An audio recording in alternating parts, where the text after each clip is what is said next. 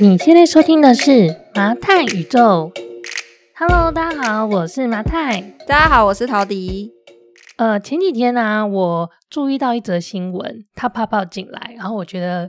太震撼了，所以我就开始去挖掘这则新闻背后的讨论。那则新闻的标题是说，年轻的时候给校经费是毁掉人生最快的方法。为什么你觉得这很震撼？就是给校经费这件事情有这么严重吗？为什么 就是大家会把它讨论的，就是推到这么极端的一一个说法？然后呢，我后来就发现那个新闻的里面的讨论是来自 Dcard，嗯，所以呢，我就去 Dcard 里面呢搜寻了孝亲费，想要试图找出原始的讨论串。哎、欸，我觉得这一题我们两个真的蛮适合聊的，哎，因为你就是不用给孝亲费代表，我是给孝亲费代表，所以我们可以两方辩论，是不是？也没有什么好辩论的啊。我一直觉得在这件事情上，我是一个特别幸运的人。我的父母虽然他们的整个生长的背景非常的传统，但是他们在财务方面的一些计划或是一些观念，我觉得是非常非常的先进的。嗯，所以他们就是非常快乐的花着他们自己这一辈子的所有为他们自己所积累的这一些。收入吧，我觉得我看这个题目蛮有趣的，就是说，如果我年轻大概十五岁左右，嗯，就是我在我 一直要讲自己年纪好烦，但是三十岁左右没有，就是二十五到三十五之间，我在看这个题目的话，我可能是会很被激起那个有一点愤愤不平的情绪那一派。哎，其实，在 Dcard 的那个讨论串里面，可以感觉得出来，大家的。年纪都是蛮相近的，我觉得那个听起来的里面的讨论应该是、嗯、他们的年纪应该是在二十五到可能到三十二、三十三之间，对嘛？差不多嘛？差不多那个对啊。所以我看这个题目就是年轻时候给校青费是毁掉人生最快的方法。我在那个样的年纪的时候看这个标题，我会很认同。嗯，我我完全可以理解那个讨论的状态。对，因为我就是属于那个时代，然后那个年纪。那可是我同时有必须要给孝亲费压力的那一群，我觉得蛮有共鸣的是，在他们的讨论，就是他们的讨论串里面，就是会分享自己的薪水跟自己要给家里多少钱，然后比例是多少，嗯、生活费是多少。那在这个讨论串里面，很多分享出来的他的月薪平均来说大概是两万八到可能三万九不等，大概是这个数字区间。嗯、那这样子的一个月收入，其实跟至少就我自己的经验而言，也蛮接近的，也蛮接近我在那个年纪、嗯、我每个月的薪水的收入。那我自己回想我当时的状态，嗯、的确，如果我每个月，呃，因为很多像有一些人，他是说，哦，我收入没有那么高，我家里希望我给三千块，可这三千块可能对我来说已经造成了很大的负担了。嗯，有一些人可能他的收入高一点，所以。家里跟他要求他给的金额又更高，我看的这个要求的金额可能是从三千到一万五不等，嗯嗯，就是每个人的状况不太一样。像有些人如果是住家里，其实我觉得住家里我反而是可以理解，因为有点像是付房租嘛，嗯嗯嗯，对。但如果你是一个你在外地，然后需要付房租，然后你要另外再额外给孝亲费的那样子的一个情境里面。真的是对于现金流的压力是非常非常大的一个负担，根本不用讲什么现金流的压力啦，在那个时候你根本不会有现金流的概念，嗯，你只要想着我这个月是否可以成功的因应每一笔的收支，嗯，就已经是很辛苦的一件事情了。而且我觉得你说现在薪水如果是放到四万以内的话，这几年的通膨情况，我真的觉得是超越过去的十年呢。因为就是在我收入大概三万多块的那段期间的年纪，我并没有觉得日子很难过。我那段期间，我反而是觉得，其实我还有点余裕的。你看，我不是讲说我还跟同事跑去团购股票，就乱买那一些，就表示我有闲钱呐、啊，不多啦。那个时候的不管是手机还是电脑，也都便宜很多吧。诶，那个时候，因为那时候还没有智慧型手机啊，还没有 就是很快苹果马上就要出来的那之前，对，因为我自己人生第一支智慧型手机是二零零九年，我记得苹果好像是二零零七年，还是就是在那之前几年没有。我人生的第一支 iPhone 是三 G，是不是 很老？因为 iPhone 一嘛，二，然后它第三代就叫三 G，我在再往下叫三 GS。之前我还用那个什么 PHS 哦，有没有想起来吗？PHS 很便宜耶，对啊，那时候也有用啊，便宜，然后买手机也很便宜。对，然后我就在想说，那个 D 卡上面啊，嗯、很多人的建议说，怎么样破解这个魔咒，就是呢。你一定要低报你的收入，这是万年不变的做法。对，永远有效，一定要装穷。大大部分人会认为这个是必要的。这个就很像小时候，可能我买了一件 T 恤，它明明是假设一千二好了，我回家妈妈问我那多少钱，我一定说三九九，就那个金额一定是他在夜市看得到的金额，没错，以免被发现我花太多。我家也是这样啊，你知道，我每次从台北回家。他一看我们就是像我跟我弟换了什么球鞋呀、啊，身上又新买什么衣服，就问说：“后、又买新衣服多少钱？后、又换了这个新球鞋啊，这是多少钱？”然后我跟我弟都有一个默契，就一定要谎报啊，就一定要低报，大概就是二分之一的这个价钱，然后家长才会觉得嗯，好像比较合理，可以接受。那我觉得为很有趣的是，为什么我们被迫要做谎报薪水的这件事情呢？我现在认真想想，我觉得我的父母会不会当年早就拆穿我了？当年早就知道，只是没有拆穿。哦，对对对对对。呃，我觉得我父母没有被拆穿啊，我觉得他们不知道，嗯、只是我觉得是为什么我们会想要这样，是为了要让我们自己生活过得更好吗？我们才会觉得说，我们很害怕让让父母知道我们真实的收入。为什么我们要活在这种恐惧之中呢？我们想要避免因为这个数字产生的双方理解的不一致，进而可能的要去面对的冲突。我觉得有一个很大的根本性是说，我们的上一辈在他们原来的生命经验里面，他们可能比较难去理解现在新的世代他在大城市里面生活所需要的基本开销。就像我们刚刚讲的智慧型手机。包括我们现在所有的三 C 用品，在他们年轻闯荡的那个时代是不存在的，所以他们那个年代确实省吃俭用是非常立竿见影有效，因为他们本来就没有太多的娱乐，对不对？然后也没有任何一些什么手机、电脑这些三 C 用品都没有。你如果放在现在人来看，你没有手机、没有电脑，你活得下去吗？在一个现代文明，你可能连找工作都会有很大问题。这是不现实的。可是，我觉得我们的上一辈往往会忽略掉这一些开销，他会用以前自己生命经验去，他没有办法想象说为什么现在的年轻人他的开销要这么大。就像有一些老一辈，他也会说：“你们现在年轻人一直抱怨房价很贵，而、哦、我们以前年轻的时候也没有很好买啊，利息那么高，我们还不是省吃俭用，几年就可以存到头期款。”对，可是他就是忽略现在因为大通膨时代。还有这么多的一些基本生活开销，已经生活习惯的样态已经跟以前完全不一样了，所以我们的基本开销其实是上升的。而我觉得那个谎报收入这件事情啊，在可能三十五岁之前，我觉得都蛮有必要的。为什么？为什么是三十五岁？就是我自己观察，会觉得三十五岁在你那个职场到底是你适合哪一个职位？或是你适合做什么样的工作内容，都还不是那么明确的时候，你真的会有很长一段时间，嗯、你的收入都会在一个你自己来看很不满意的状态。嗯嗯嗯。然后你可能会一直觉得，诶，我能够做的更多，或者我以为我能够做的更多。嗯。可你还没有很清楚的知道，到底我对公司我的角色是什么，我能够贡献的是什么。嗯、然后你的老板对你的定位也没有那么明确，所以你的薪水就会有一个撞墙期。而在那段期间里面，就算要寻找一些新的跳升的一个突破点的时候，你的技能要怎么样去补充？你要怎么样去寻找到新的机会？嗯，我觉得你你必须要有能够冒险的空间。那个冒险的空间不是说我心态准备好要冒险了，老板来吧，把我调到一个我全新没有做过的位置，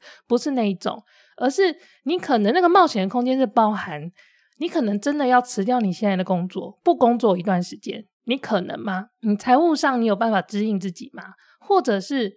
你有可能面对一个你要出国，你要离开现在的生活的城市、生活的国家，然后你要去一个未知的市场，去寻找新的机会。这些东西，如果你在财务上没有一定的余裕，其实你很难做到。而我觉得，在职场发展的，尤其是在年轻人的时候，我这边指年轻人，真的就是三十五岁以下，你比较有这种变动的可能性的时候，有这样子的空间是很重要的。嗯，我觉得这。嗯，就像我们前几集不是有讨论到，说我之前粉砖写到我以前在深圳怎么从这么低的一个底层阶级的位置这样子一路爬上来的嘛。然后那时候不是就有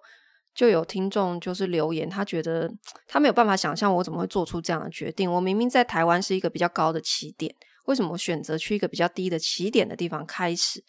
我觉得心态有一点像是你刚刚说的，我当时的心态就是。我一无所有，我有什么怕失去的？嗯，当然，我至少要买机票的钱。对，我是要存到这个。所以你至少还要有这样子的，你要有这个本，有一点本，小小的本，对，求翻身的那个本。对，但是我确实是孤注一掷，然后我提起的这个勇气去尝试，因为我觉得出国工作这件事情，不管你去哪里，只要你是离乡背景，好，到海外去发展。它很可能是在你人生必须是把握你在比较年轻的时候，你才会相对比较有机会。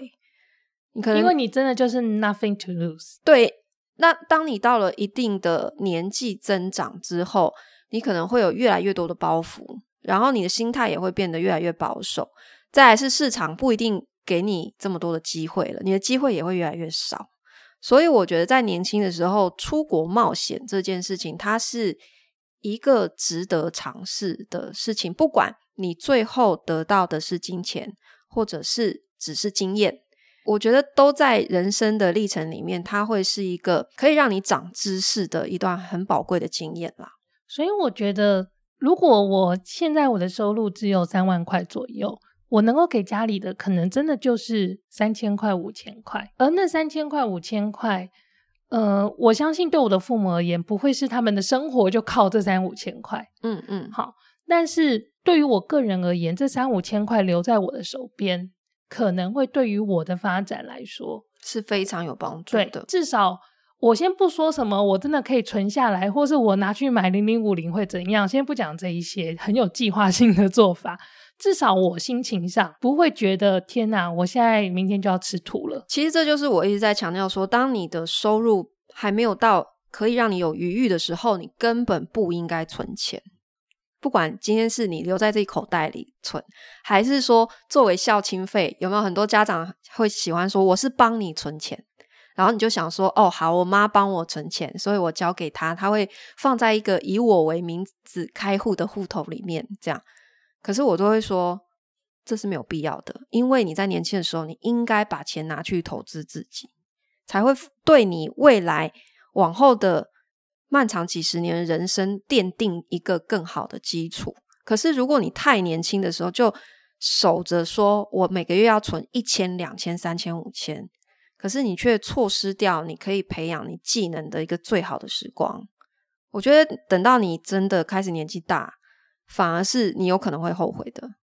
我其实没有想过这个角度，就是原来我给父母钱是他要帮我存钱。你刚刚一讲，我真的有种就是小时候的那个压岁钱被妈妈。很多父母都这样啊，他都会跟你说：“你钱我没有花，你看我都帮你存的好好的。”然后也有很多最后都骗你的，都花掉了。我其实大概从我大概从五六年级开始，我的。压岁钱就不是会给我父母了，在更小的时候，的确钱是给给妈妈的，嗯，可是从某个时间点开始，他就跟我说，那个钱你自己管。那因为我其我从小生长在一个没有零用钱的的状态，嗯，那我本来就是有需要什么样的，就会跟妈妈专案申请，专案报批预算这样子。但是他可能就会跟我说：“OK，那反正你现在已经长大。我记得那时候应该是接近国中，还不到国中的年纪。他说你现在已经长大了，所以这个压岁钱你就自己管。但是要怎么管，你要自己去想。其实我也是到三十五岁之后才开始稳定的给孝亲费的。那三十五岁之前你是怎么做到不用给孝亲费的？呃，三十五岁之前我是有一搭没一搭的。比方说，就是年终奖金。”嗯、我就直接梭哈了。有一次就是可能领的比较多，嗯、然后一整叠红包拿到现金，然后我就非常开心，直接回家就是啪一整袋红包丢在桌上，然后就很开心跟我爸妈说：“来，年终奖金你们就拿去花。”我是这样子的，就是因为我我那个时候可能自己心里有一点点内疚，就是我平常没有办法很稳定的给孝敬费，所以我在我比较有余裕的时候，我就选择这样子做。那我是一直到你的心里是预设你要给孝亲费，所以你没有给的时候，你才会觉得愧疚嘛？那一段时，呃，我三十五岁之前也是刚刚好，我家里的呃，我父母的财务状况没有真的到捉襟见肘，嗯，就是他们没有强迫我要给，嗯，但是我给我知道他们非常的开心，所以那个时候我给的也很开心，嗯，所以我觉得我自己心里有一点点内疚，嗯，那。是到了三十五岁之后，我觉得我自己的收入已经增长到一个相对比较有余裕，然后我有能力负担那个孝亲费了，所以我就开始稳定的给。我是这样子的，所以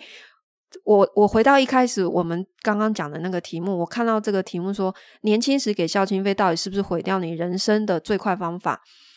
嗯、呃，我一半赞同，一半不赞同，就是说。就像我刚刚讲，三十五岁，我我也认同这是一个很好的定苗的时间点。就是说，在三十五岁之前，我觉得我们都还没有对于自己的职场或者是收入站稳脚跟。我觉得三十五岁之后，你有余裕了，再开始考虑这件事情，会是一个比较适合的。可是，我相信大部分的人会面对这种苦恼，一定就是这不是他可以选择的，就是。可能他家里真的需要，或者是他父母就是强制，他就是父母对他开口了，所以这他对他来讲造成非常大的精神的压力嘛。好，那如果啦，在你的父母并没有真的一定是要依靠你给每个月给的那几千块，会影响到生活的情况之下，我是比较倾向留在自己身上的，把这笔钱拿来投资自己的。你与其每个月让他们多一两千块、几千块的这一些，真的对他们的生活影响没有太大。这个时候，你反而更应该投注在自己身上，然后你不用觉得太内疚，是真的是这样。嗯、呃，我会认为那个内疚啊，某个程度是你自己认为你对于你的父母有某个程度的责任感，对。但那个责任感到底从何而来呢？嗯，呃，我蛮感谢我的父母。我的父母 虽然就是我来自于一个很普通的家庭，但我很感谢他们给我一个很重要的教育，是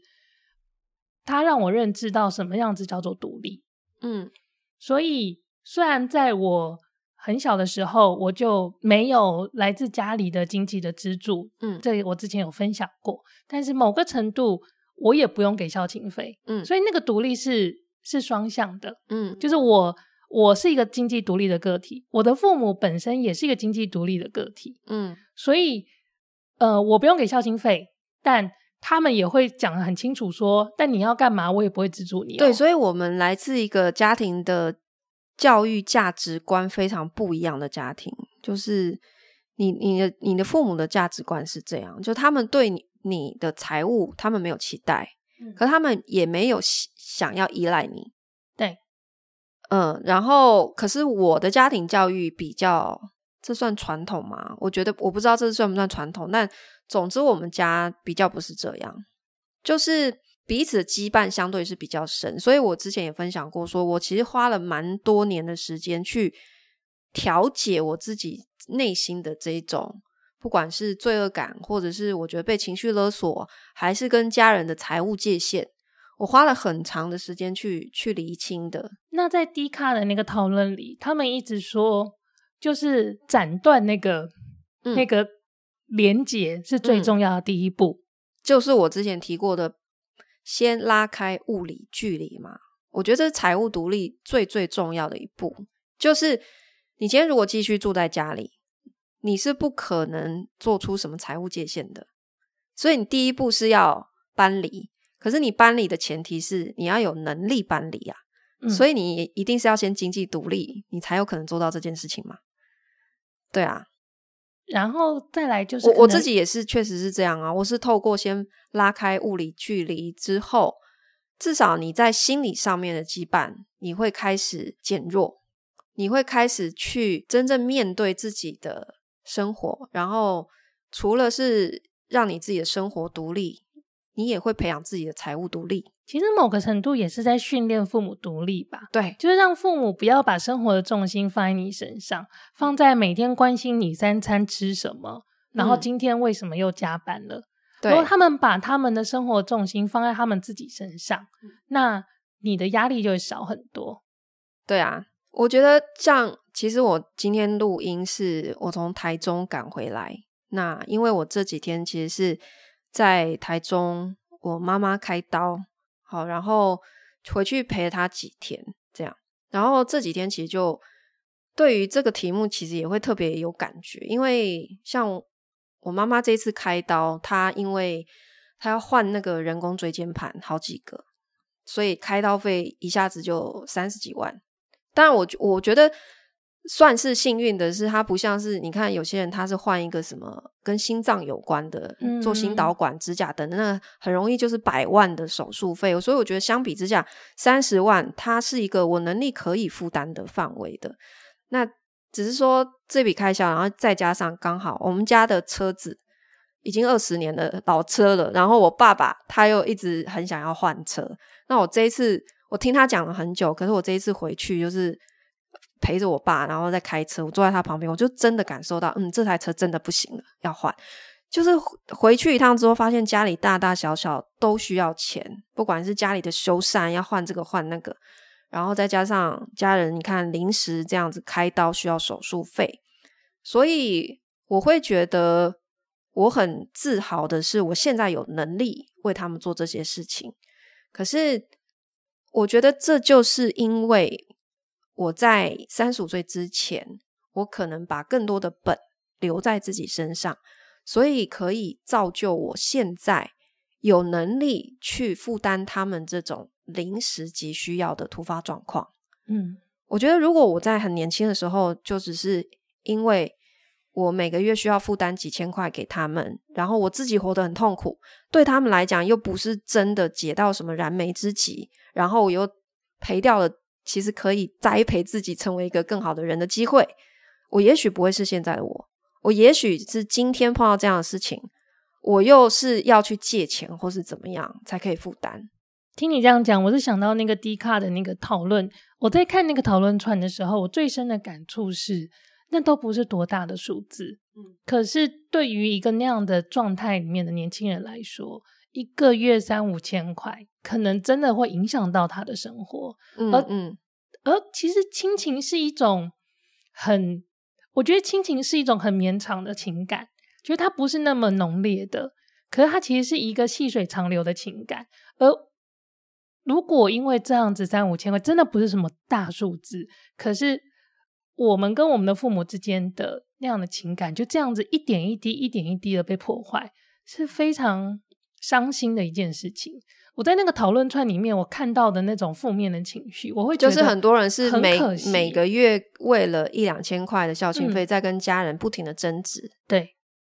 然后你他们都还会把那个 line 的截图放上来，就会觉得双方都有他们的出发点，可是他们真的是为了非常小的实际的。可是我觉得去伤害了彼此的感情。对，可是你记不记得以前我们的 Ivy 好学生，他也分享过，嗯、他也是曾经在那样子跟家人之间很深的羁绊里面，他会觉得我的家人非常需要我，所以我是家里的经济支柱，我要帮他们出钱，好，怎样怎样怎样。可是有一天他真的受不了了，他就跑去英国，嗯、他就放飞自我了，然后就是。D 卡里面讲的，他们用断联，嗯、好，不是说真的完全断绝联络，而是拉开物理距离之后，一年他回来，发现，诶，他家人都过得好好的，反而是一个修复，然后关系反而变得更好了。他没，他们没有像他原先各种脑补想象的说，这个家失去了他之后，没有这个经济支柱会崩坏，没有诶，其实他离开了之后，他的家人反而变得独立，嗯、他们自己想办法去找方法解决他们所面对的问题，他们就没有像以前这样子的依赖继续在他身上了。所以他回来之后，反而他们跟家人之间关系是变好的。我觉得这就是一个很好的例子。嗯，有时候我们对于家人的那一些责任感，或者是你觉得负重前行，其实是自己给自己的。但我很开心的就是听到你说，你觉得自己扛得起更多家里的责任。I'm so proud of you。所以现在我已经过三十五岁了，我的经济条件已经到有余裕撑起这一切的时候，这些孝心费它占我生生活支出的的比例，它被稀释掉了嘛？好，就是随着我的收入提高，那我给孝亲费的这个比例，它就逐渐被稀释掉，就不会像年轻时候有那一些很很有压力的情绪，嗯。会是觉得是一个负担，他现在在我看来，他就是一个我觉得我可以为家人负到，然后我看到他们觉得很开心的样子，我就很满足了。对啊，所以就是如果我们都是独立的个体，然后我们为我们自己的生活负责的话，其实那个情感就可以被好好的珍藏在我们彼此的关系里，而不是消耗在你这个月怎么没给我这两千块，嗯，这样子就是。看似有些时候我们那个话都是不经意的，可是背后带来的情感的伤害却是很大的。嗯嗯嗯，对啊，所以希望孝亲费这一题，呃，如果你跟我一样是没有这样子的烦恼的人，那恭喜你跟我一样非常的幸运。但是如果有的话呢，也希望这一集的讨论可以，我们可以互相交流一下想法吧，因为我觉得这是一个。蛮有趣的一个话题，就是 几乎每年都会再回来的一个话题啦。嗯嗯嗯。那最后再工商一下，我的包租实战班目前第一班已经额满了。对，然后赶快又又加开了一班。没错，就是跟 Tody 又掐了一个时间出来。对，我们呃实战班有实体课的部分，好，然后。线上加实体，那实体课的部分本来时间是定在十一月四号、五号。嗯，不过那个 A 班已经额满喽，现在已经到了加开场 B 班了。对，所以如果你现在要报名的话，我们第二个场次是十一月二十五号、二十六号。对，这个两天的实体课的时间，嗯，如果这一次错过的话，就要等明年了。对，所以 在这边跟大家说一下，还没有报名的赶快，不然你就真的要等明年了。Tody 最近真的是很忙，真的时间敲得很不容易。是的，好，诶，你要收吧，这一集是马太。好啦，那就。今天跟大家分享一下我们最近看到的跟孝心费有关的一个讨论。那也希望呢，你在每天的生活里呢，能够呃不要有这些烦恼，然后可以顺顺利利的。今天的分享希望可以带给你一点抚慰。没错，好，那这礼拜的麻太宇宙就到这边喽，我们下礼拜见，拜拜。拜拜。